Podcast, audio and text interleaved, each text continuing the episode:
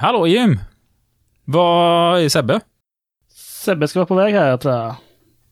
Ja, där kommer han. Ja, det ser tungt ut. Vill du ha hjälp, eller? Ja, tack. Helvete är det. Det är ju svintungt. Ja, det är medbestämmandelagen. Ja, men då förstår jag att det är tungt. Det är ju en tung lag.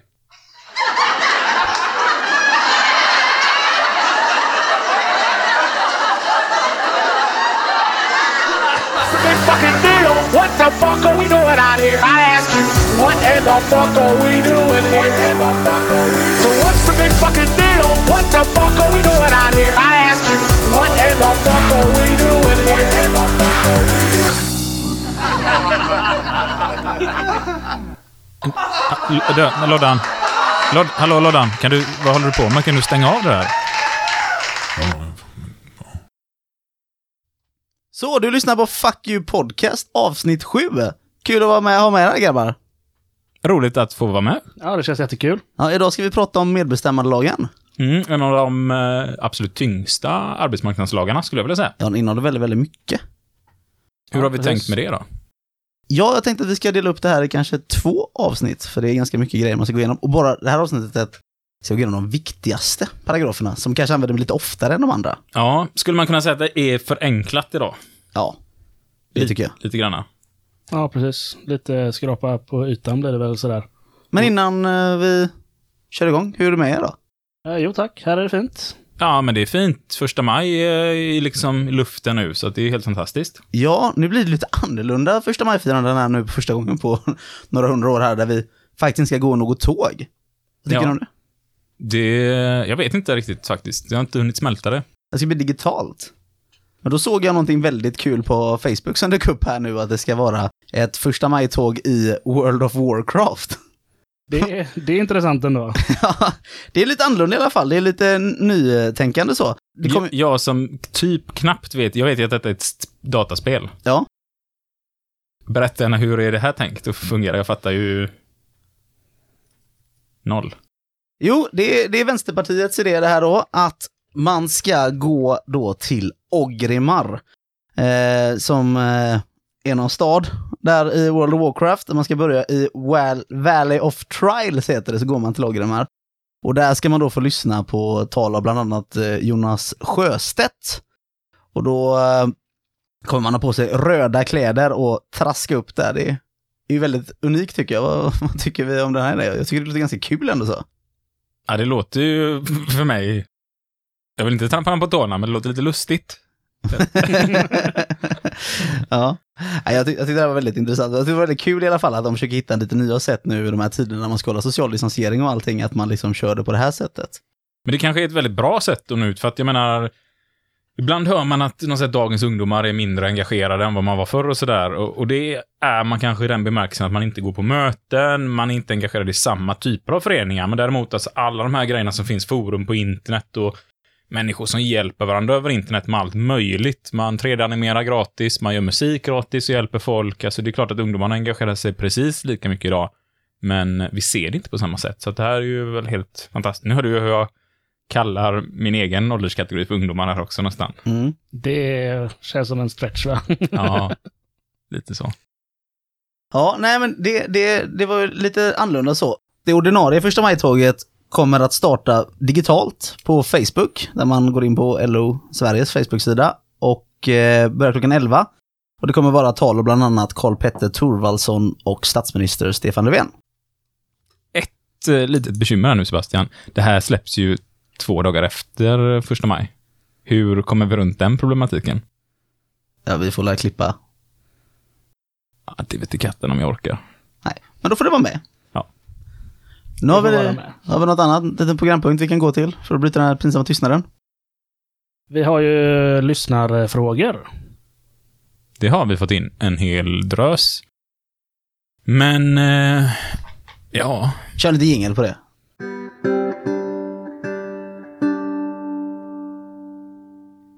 Vi har fått in en del frågor från föregående avsnitt om självkänsla.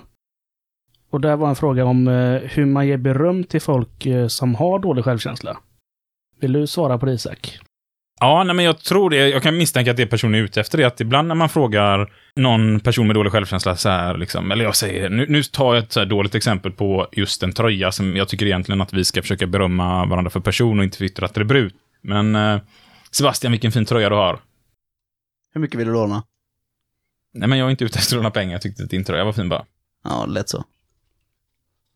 Vill du ligga med mig? Nej, det är... Ja. Nej, men lite sådär. Det kan ju missuppfattas när man helt plötsligt säger något fint till någon. För så är det ju. När man har en dålig självkänsla så kan det ju vara så att man tror att alla andra är ute efter någonting bara när de ger en beröm. Eller att man kanske känner sig osäker i den nya skjortan man har satt på sig. Och så kommer någon och säger vilken fin tröja. Så tror man så här, han är ironisk och driver med mig. Och så mår man dåligt över det. Så det kan ju vara svårt. Så att mitt tips till er är att ni försöker faktiskt motivera varför. Att det ska vara genuint. Och så talar man om att vilken himla fin skjorta då, Sebastian. Den här blåa färgen. Jag verkligen älskar den. Den påminner mig så mycket om en skjorta min pappa hade. Jag blir bara glad jag ser den. Mm, tack. Då är missförstånden liksom borta. Det går inte att missförstå de här kommentarerna.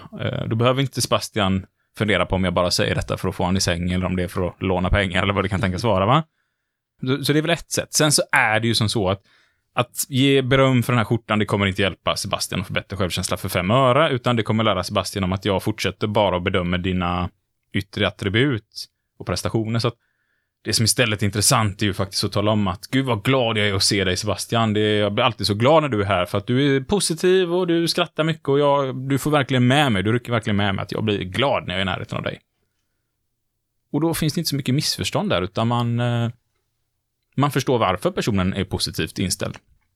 Så det är väl det starkaste tipset jag kan ge där. Mm, tack så mycket, Isak. Det var ett utförligt svar. Jag tänker, vi har ju rätt mycket att gå igenom idag. Och jag vet att det har kommit in ännu mer frågor och sådär på, dels på självkänsla, men framförallt på avsnittet vi hade innan också om förtroendemannalagen och på helt andra grejer. Det har varit allt från sjukskrivningar till pension och avtal och vad som gäller. Och de personer som har skickat in mig, de flesta har vi försökt svara här att det kommer komma i framtida avsnitt. Vi kommer beta av detta. Det ligger med i liksom det här programplanet på tänkta avsnitt vi har här. Så att jag tycker vi sparar de frågorna till det. Men fortsätt gärna skicka in frågor. För att vi svarar alltid i direktmeddelande till er. Ja, det är jättekul att få med den också ifrån folk. Ja, absolut. En sån här grej som vi diskuterade lite förra gången som vi inte kom in så mycket på, eller förra avsnitt egentligen, det var ju det här med Google och YouTube och Spotify och såna här tjänster och den här fackliga engagemanget som försöker komma igång där. Och där blev det lite diskussioner också och man började fundera på det här. Hur klokt är det att det finns en leverantör som ägs av en människa? Om vi tänker oss då att YouTube och vi tänker att Spotify växer sig så stora att de blir de enda aktörerna. Det hade ju varit jobbigt att behöva ha 40-50 sån här login på olika sajter bara för att vissa artister finns med på olika ställen. Så det är ju väldigt praktiskt för oss konsumenter att allting ligger i en tjänst. Men då ska vi också tänka på att det är en person som kanske tar ut vinst på allas pengar runt om i världen på all musik. Mm. Och det är frågan hur jäkla stabilt blir det för samhället liksom. Och det är ju inte heller stabilt att vi ska ha massa olika tjänster. Så att jag tycker det är fantastiskt att man kommer igång med fackligt engagemang här, och jag vet att musikbranschen har en hel del att jobba med när det kommer till de här musiktjänsterna som finns. Ja, alltså man går ju tillbaka lite till hur det var förr i tiden. Då var man tvungen att teckna kanalpaket, så här Kanal Digital skulle ha massa sån här. Ja, vill ha den här kanalen, vill ha den här kanalen, vill ha den här kanalen. Så kostar det allt extra. Ja, men det finns ju fortfarande för de som är intresserade av serier att man måste ha olika paket för serierna, och framförallt när man tittar på sport. Ja, sport är det mycket så, ja. Men nu är man ju tillbaka där igen. Att man skaffade Netflix kanske exempelvis, som var ganska ensam på den tiden. Ja, eller HBO eller Spotify, vad heter de? SVT Play eller vad det nu kan tänkas vara. Det finns ju många olika. Ja, och nu är man ju tillbaka att alla ska ha betalt stället på samma ställe. Då är man ju tillbaka där. Då är det vem som, vilket utbud du vill ha. Men fortsätt gärna diskutera det, så kanske vi ska hoppa in i den här MBL nu då. Mm. Mm, det låter bra. Men jag hade en fråga innan det till er som jag tycker är intressant, som vi faktiskt inte har satt upp här på den. Kommer ni ihåg när ni blev fackliga eller varför ni blev fackliga? Ja. Det var en dyster höst för några år sedan. Där stod inför varsel. 50% av arbetsstyrkan skulle bort. Och då kände jag bara att jag och mina kollegor, vi vill undersöka reda på att det här går rätt till.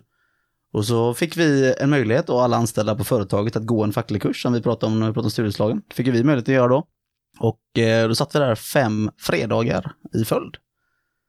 Och då fick man ju lära sig ganska mycket om facket, och då beslutade vi oss att vi behöver ha någon här. Alltså man kan inte gå tillbaka nu liksom till att bara gnälla på saker och ting, att saker och ting inte funkar. För vi hade ju ingen facklig verksamhet hos oss när jag blev förtroendevald. Så då var jag tvungen att känna så här att om ingen annan vill ta på sig det här så får jag göra det här. Och då blev jag vald till mina kollegor att bli arbetsplatsombud som det hette då, när man var själv. Kommer du ihåg känslan du hade liksom när du stod där? Jag var väldigt livrädd. Jag var ju yngst, och det var där typ kortast. Och det var ju annorlunda, vad skulle det här innebära liksom, men jag kände väl att alltså jag måste ta tag i det här, om ingen annan gör det så måste jag göra det, för man kan inte sitta på de här kurserna, lära sig vad som är fel på jobbet eller vad som, vilka lagar som inte följs, och sen bara gå tillbaka och acceptera att det är så och inte ha liksom någon person som kan företräda oss. För det är klart, man kan ju ringa till liksom avdelningen och få de här frågorna lösta också, men det är mycket problem. Så mycket resurser har ju inte facket. Det är därför fackavgiften inte kostar 17 000 i månaden liksom, för att man ska ha massa personer som anställer för att kunna inte företräda oss. Nej, det bygger på att vi själva engagerar oss, att vi går kurser, lär oss och tar emot allt det här stödet som finns från fackförbunden, men att vi gör jobbet för det är vi som är facket. Ja, så att då blev jag vald. Och jag, alltså, det var egentligen inte att jag ville bli vald, utan när den här personen som höll kursen för oss frågade, är det ingen här som snälla vill bli förtroendevald? Och det var Henry Andersson, eller? Jajamensan, ombudsman på Handels då. Ja. Så ställer han den frågan till och så bara ser jag liksom med min högerhand bara liksom reser sig upp, bara rätt upp i luften, och jag liksom bara, vad gör du? Ni med dig för helvete. Så bara liksom ser personen ner uppe, han bara, bra, där har ni valt en förtroendevald. Så det var så jag blev vald. Ja, ja, men det är kul att höra liksom, och intressant. Det finns ju många olika historier på varför man jobbar fackligt. Jim då? Ja, på min arbetsplats så hade vi ju en klubb redan när jag började där, inte så som Sebastian där det inte fanns någon facklig verksamhet. Och jag gick med en handledare då, som en kille som heter Erik Wandergest. Han var huvudskyddsombud där. Och han pratade alltid väldigt gott om facket. Han satt med i vår klubbstyrelse där. Så första årsmötet så ställde jag upp som revisor för att vi behövde den. Tyckte att det lät som att jag kunde hjälpa till i alla fall, och det kändes bra. Det var revisorsuppdraget som var först? Ja, det var det första uppdraget. Alltså sen blev det ju lite nya uppdrag, eller lite andra uppdrag åren efter. Jag blev ungdomsansvarig där 2014 tror jag först. Och sen hamnade på en kurs med 2 stycken killar som heter Sebastian och Isak. Oj. Vad, Loddan, har du den här studio?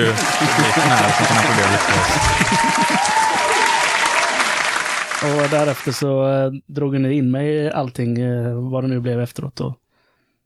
Men jag är jätteglad att jag gick på den kursen. Känns skitbra idag. Härligt. Varför blev du facklig, Isak? Jo, men jag var väl ung och ville mycket. Hördes och gapade och sa ifrån när jag tyckte att saker och ting var fel på min arbetsplats. Och min dåvarande klubbordförande Tommy Strandhäll och vårt huvudskyddsombud Robin Alsing såg väl att det står en kille som är engagerad och kan bli användningsbar kanske för oss kollegor. Och så lurade de in mig i detta, fast jag inte riktigt hade så stor koll på vad facket är, och politiskt så tyckte jag ju absolut inte som facket då. Sen med alla kurser man fick gå och lära sig om lagar och hur de här lagarna utformas och grejer, så fick man en annan förståelse för det. Men den här arga killen som inte gillar orättvisor, han plockar man ju fram hela tiden ur sig själv, så att finns ju med där. Och den här strävan efter att fan, saker och ting ska bli bra. Och vi ska ha det bra. Så de såg en liten oslipad diamant stå där i verkstaden? De såg en oslipad rostig metallbit som kan skada folk allvarligt om man inte slipar till den kanske. Jag vet inte. Diamant är kanske ty. Ja. Mm. På den vägen. Men ska vi hoppa in på MBL här nu då? Det är dags tycker jag. Mm. Ingen på det, Loddan. Ja, och Loddan, du kanske kan fixa fram någon lite annan typ av jingle. Jim hade... Nej, det låter inte så. Nej. M. B. L. Medbestämmandelagen. Från 1976. Men här sitter jag med pappret som är lite äldre än så. Nämligen propositionen. Då får vi nog berätta om propositionen, va? Ja, visst. Vad är det, Jim? Det är alltså förslaget till lagen som går ut på remiss kan man säga till berörda parter. LO och Svenskt Näringsliv exempelvis. Den här inleder egentligen så här att propositionens huvudsakliga innehåll. I propositionen läggs fram förslag till lagstiftning som ska öppna vägen för en demokratisering av arbetslivet genom att de anställda rätt till medbestämmande i kraft av deras arbete. Lagstiftningen syftar till att stödja strävandena till en social förnyelse av arbetslivet. De bygger på övertygelsen att den demokratiska principer, samverkan och gemensamt ansvar bör prägla förhållandena på arbetsmarknaden. Mm. Och det kanske inte säger extremt mycket, men det talar ändå om att det här är alltså någonting för att värna om demokratin i vårt land. Om man ser att ekonomin går så fruktansvärt mycket bättre när man börjar diskutera och få vara med och påverka på sin arbetsplats. Arbetet är grunden för all välfärd och att folkets vilja till arbete är nationens viktigaste tillgång. Reformerna bygger på uppfattningen att arbetet är en social rättighet och en väg till självförverkligande och ett meningsfullt liv. Det präglas av insikten att arbetet ger människorna mycket av deras identitet och självkänsla i det utvecklade industrisamhället. Det här är ju ganska starka texter. Så här kan det ju faktiskt se ut i propositionerna, och när man läser och går igenom detta så förstår man verkligen vilken tanke som fanns med hela den här lagen. Alltså man pratar om demokratisering av samhället, att människor faktiskt, här är vi inne på det här, psykosocialt ska må bra på arbetet och känna att det här ger mig någonting, jag utvecklar mig själv, jag bidrar till samhället.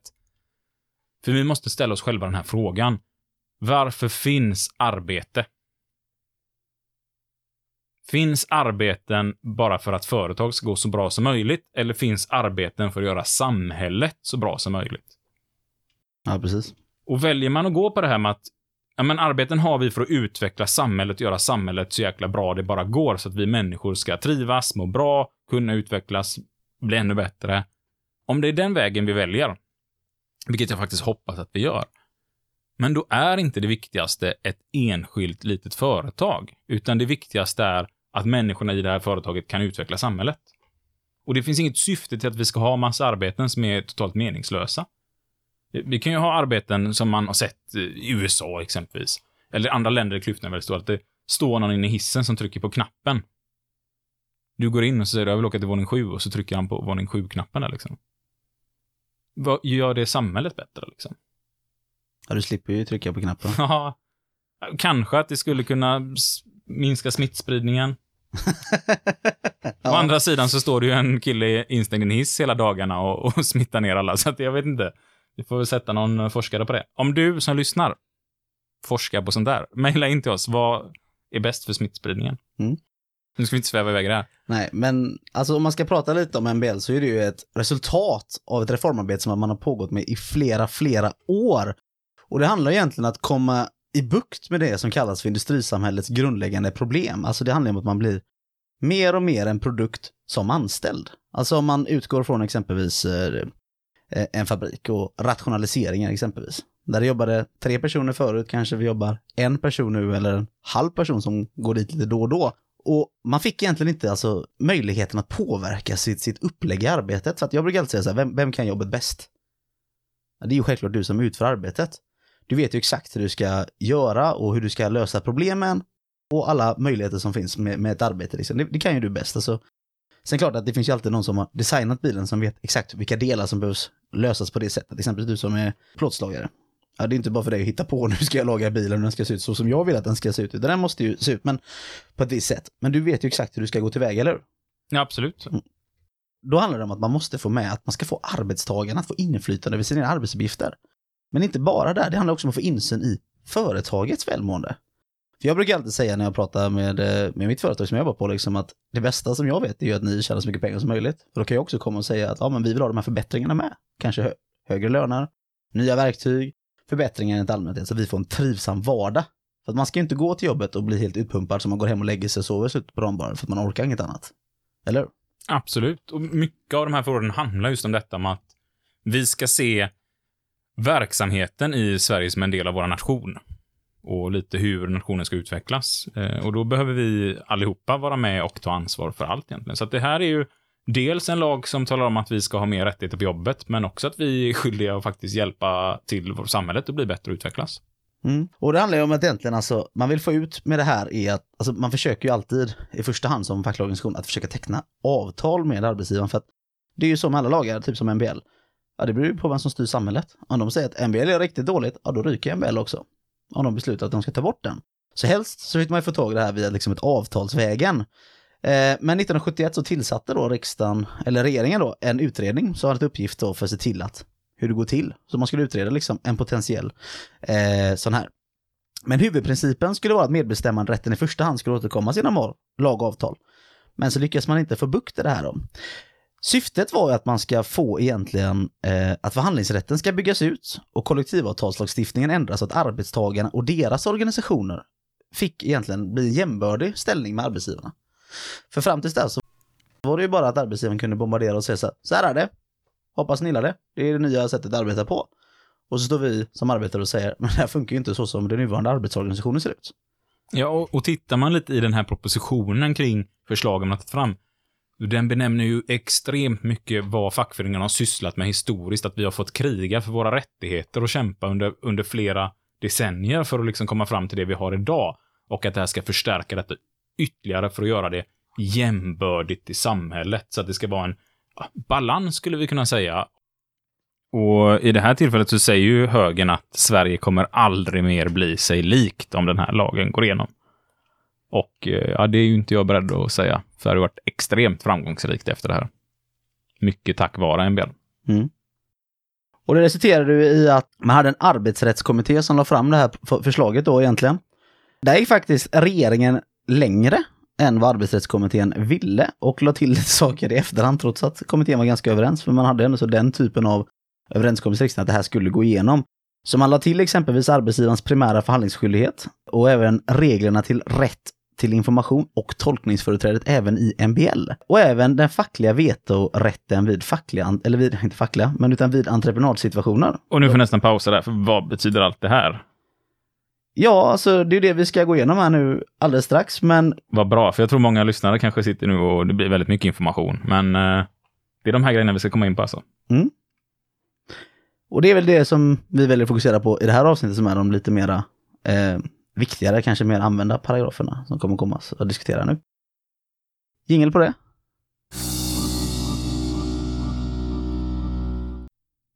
Paragraf 1. Denna lag äger tillämpning på förhållandet mellan arbetsgivare och arbetstagare.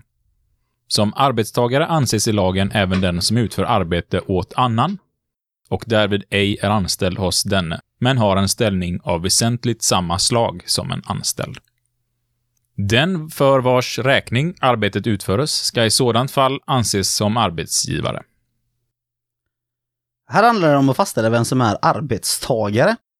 Och då finns det lite den här, om man jobbar som entreprenad eller bemanning, har man då förhandlingsskyldighet eller information? Alltså när gäller den för mig då också, om jag jobbar på bemanningsföretag?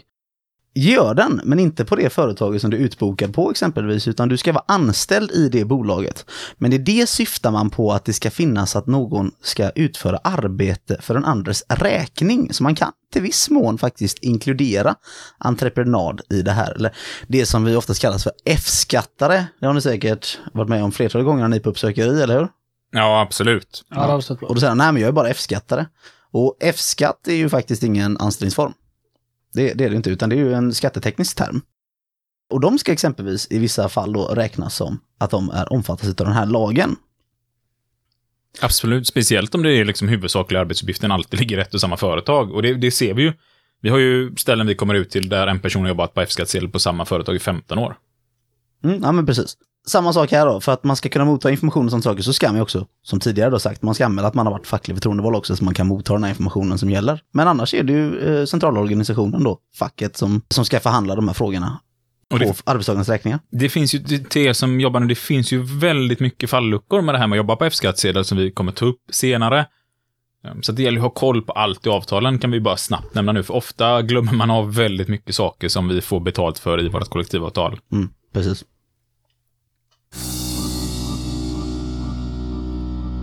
Paragraf 7 föreningsrätten.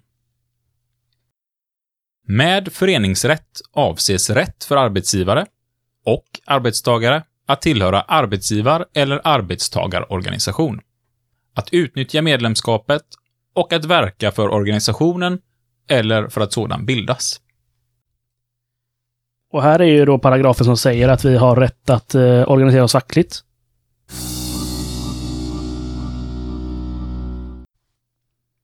Paragraf 8. Föreningsrätten ska lämnas okränkt. Kränkning av föreningsrätten föreligger om någon på arbetsgivar- eller arbetstagarsidan vidtar åtgärder till skada för någon på andra sidan för denne har utnyttjat sin föreningsrätt. Eller om någon på ena sidan vidtar åtgärder mot någon på andra sidan i syfte att förmå denne att icke utnyttja sin föreningsrätt. Sådan kränkning föreligger även om åtgärden vidtages för att åtagande mot annan ska uppfyllas. Arbetsgivar- eller arbetstagarorganisation är icke skyldig att tåla sådan kränkning av föreningsrätten som innebär intrång i dess verksamhet. Finns både lokal och central organisation gäller vad som nu har sagts den centrala organisationen.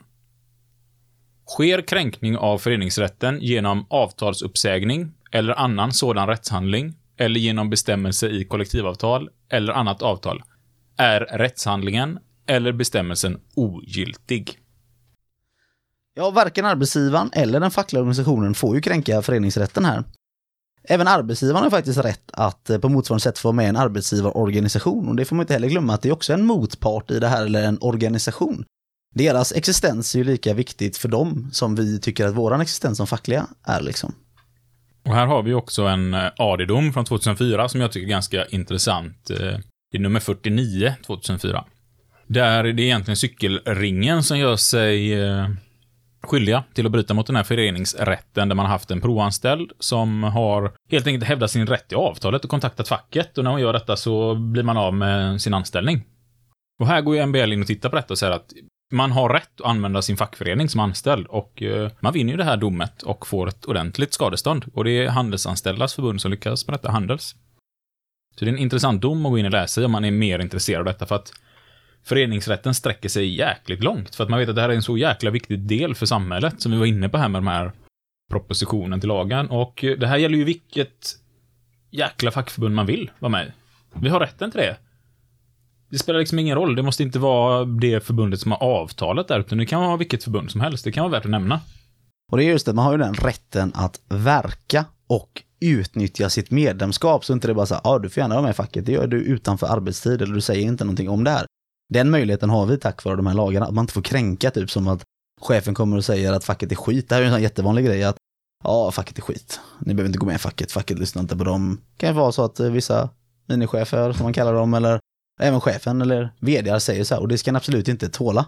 Ja, så kan det vara när man kommer ut på arbetsplatser ibland, så går man ju gärna och pratar med chefen först att det är okej, men då kan det hända att han säger att nej men det är lugnt, ingen här vill vara med i facket, så det är ingen fara. Och den ska man ju akta sig för. Ja. Det är ju absolut inte okej att som svär. Man står ju dessutom i beroendeställning till sin chef, så det går inte som chef säga ja men jag har redan pratat med mina anställda och de vill inte prata med facket. Ja, men tror fan det är när ni sitter i beroendeställning, man vågar kanske inte säga någonting annat. Och det hände ju oss en gång när vi var ute på en liten sån här som säljer fyrhjulingar i Göteborg, där han talade om att vad synd att ni kom nu från facket, för jag hade ett möte precis för en timma sedan med alla i personalen och frågade dem om facket skulle komma hit någon dag. Ni vill väl träffa dem då? Och alla sa, nej det vill vi inte, håll dem borta ifrån oss. Nej, det var helt sjukt. Man blir ju liksom så här, men tror du vi är dumma i huvudet eller? Liksom, för en timma sedan. Ja. För en timma sedan. Precis innan, och så råkar vi komma dit en dag. Och det är alltid liksom samma 10 arbetsgivare som har haft det här mötet en timme innan man kommer. Liksom. Så man bara, oj.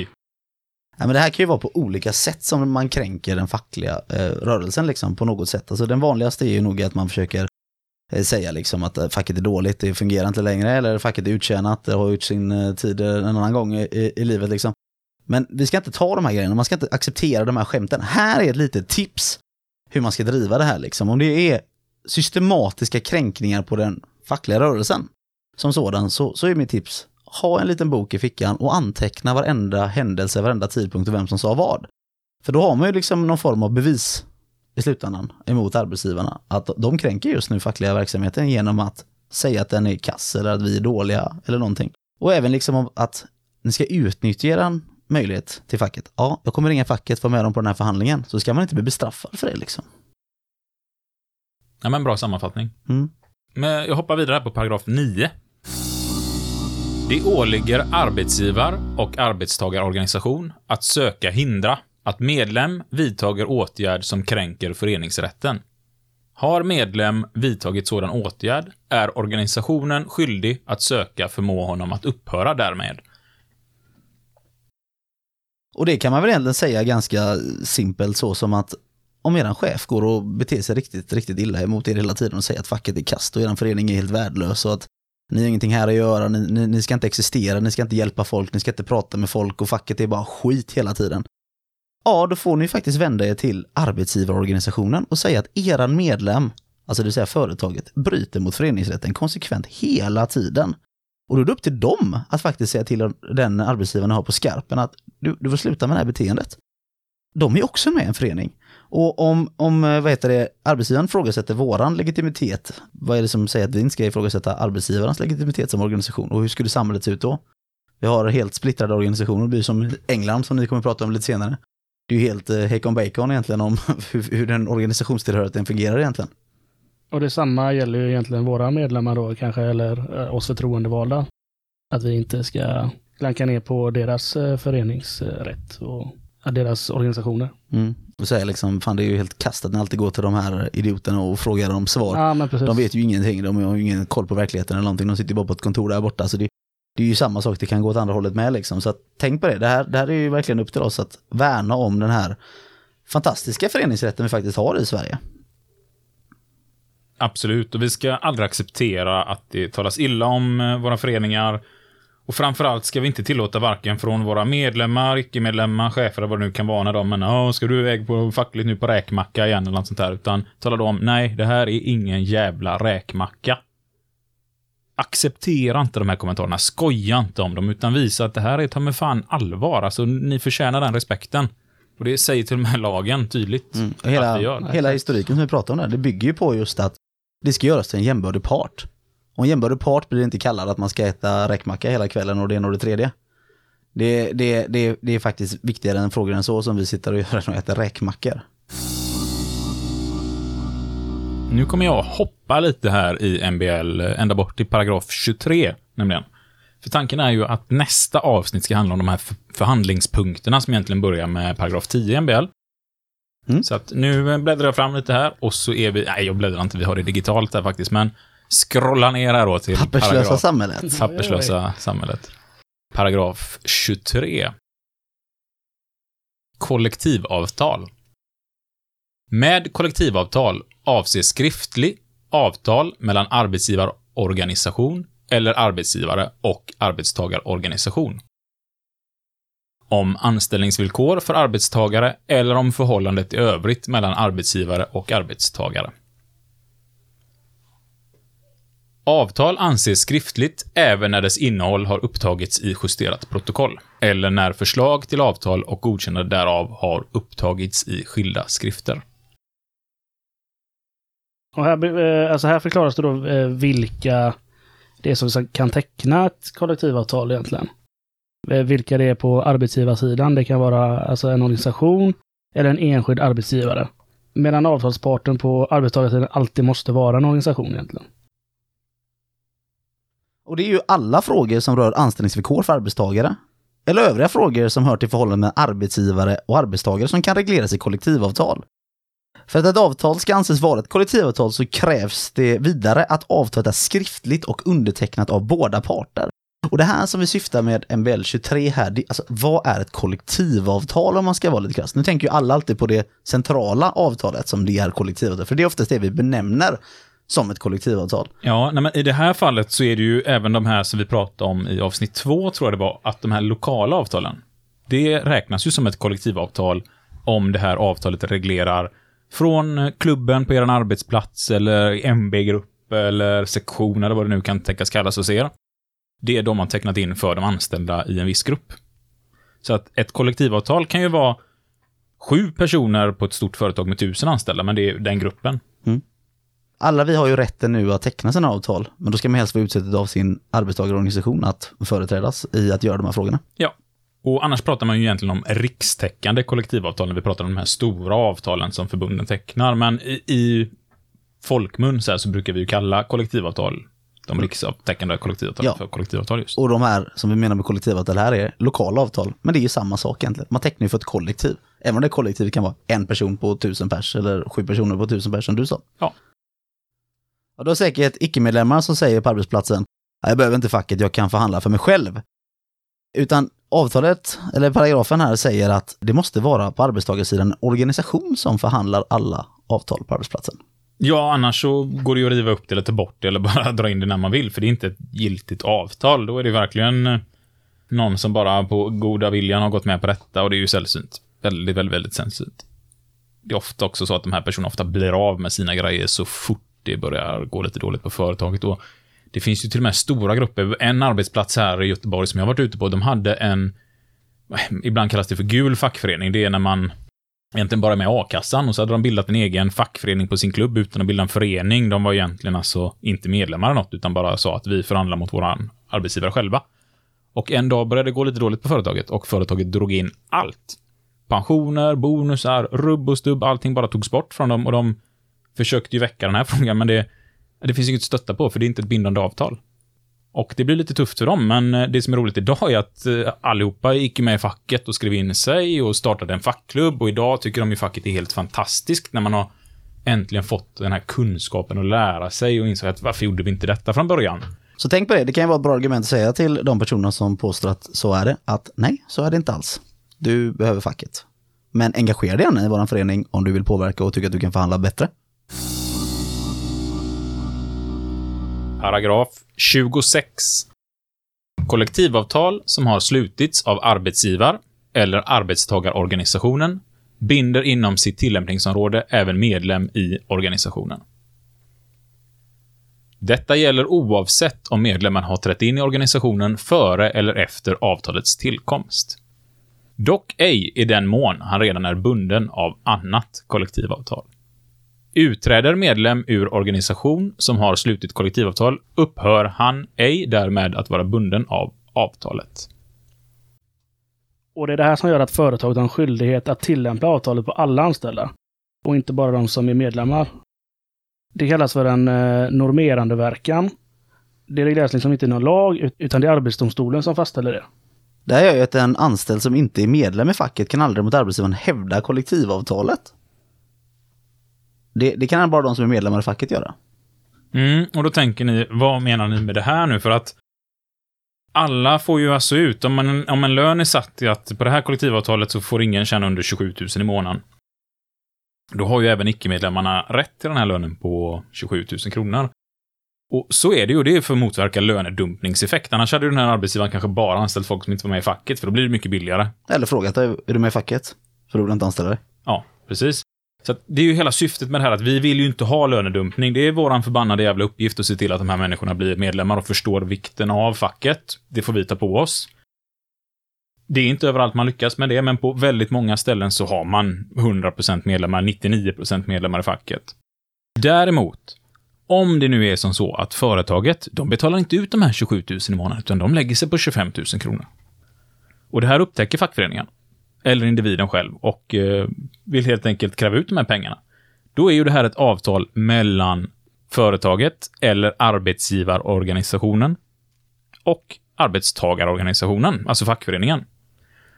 Och bryter man då mot det avtalet så är det ju inte som så att man är skadeståndsskyldig till den här individen, utan det är ju till fackföreningen.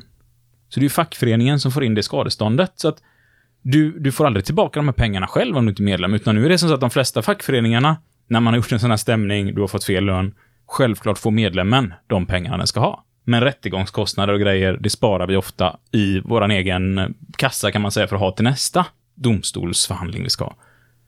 Och det är väldigt viktigt att känna till att de här pengarna, de går till våra medlemmar. Står det någonstans och ja, men jag har rätt i avtalet, ja men jag blir blåst på det. Ja, det är fortfarande fackföreningen som får de pengarna, för att det är de som har gjort det här avtalet.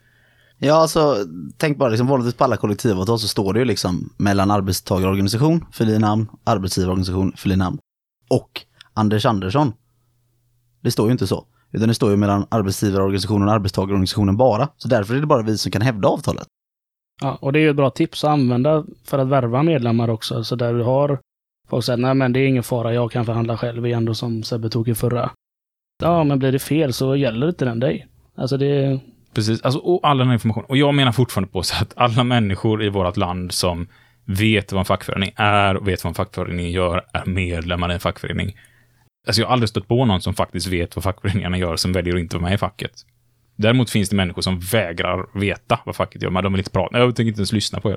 Jag vill inte ha mer att göra. Och det är klart att de blir svåra att värva, men alla jag har fått prata med och faktiskt förklara, det här är det vi sysslar med. Ja, men självklart jag ska vara med i facket. De frågar inte ens vad det kostar.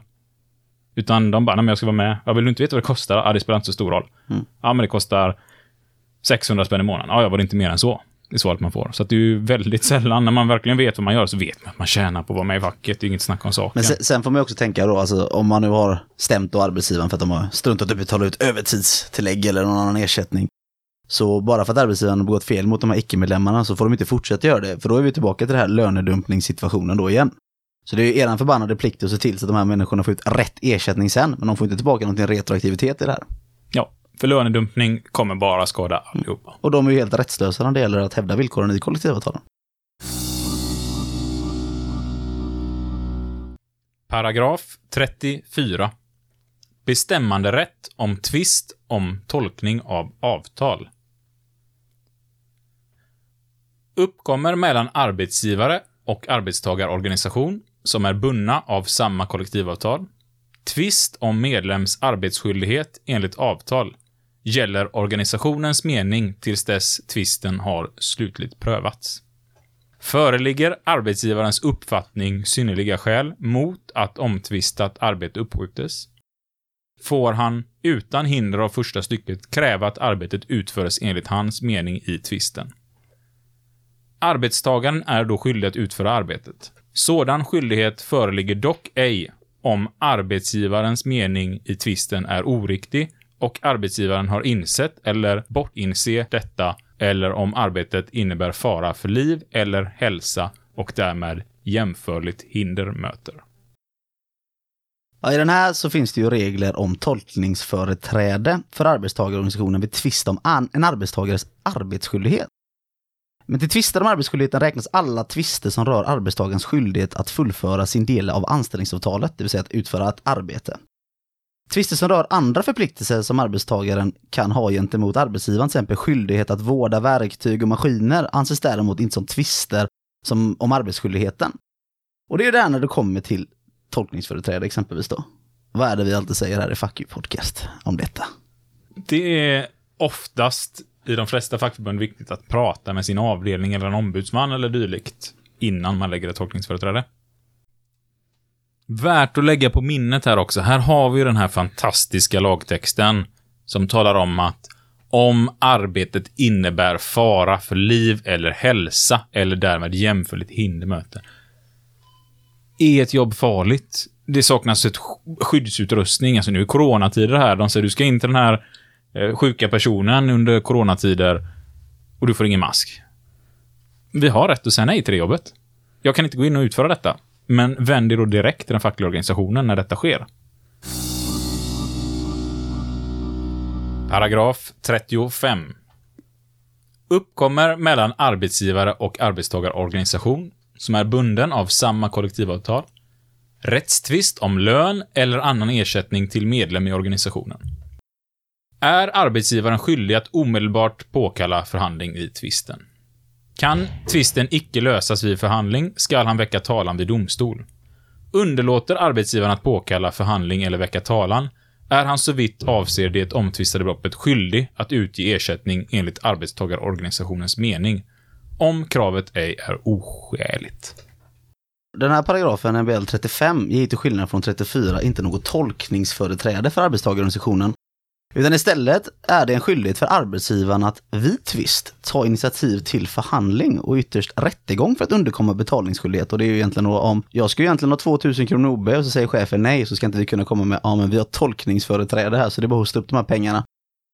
om jag hittar på det exempelvis. Men det är faktiskt arbetsgivaren, om de vill undkomma den här betalningen, som ska själva ta initiativ med den fackliga organisationen och säga nej, vi har gjort rätt exempelvis här.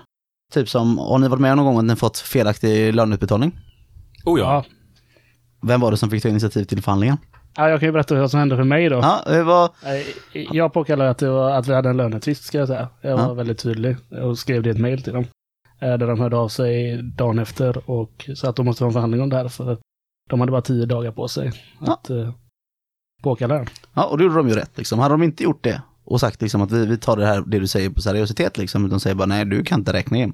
Då hade de gjort ett fel här exempelvis då. Så det är också viktigt att komma ihåg det om det blir felaktiga löneutbetalningar, att man pratar först med företaget och får dem att betala ut rätt. Om de inte gör det så är det de som har skyldighet att om de vill undkomma betalningsskyldigheten att kalla till förhandling.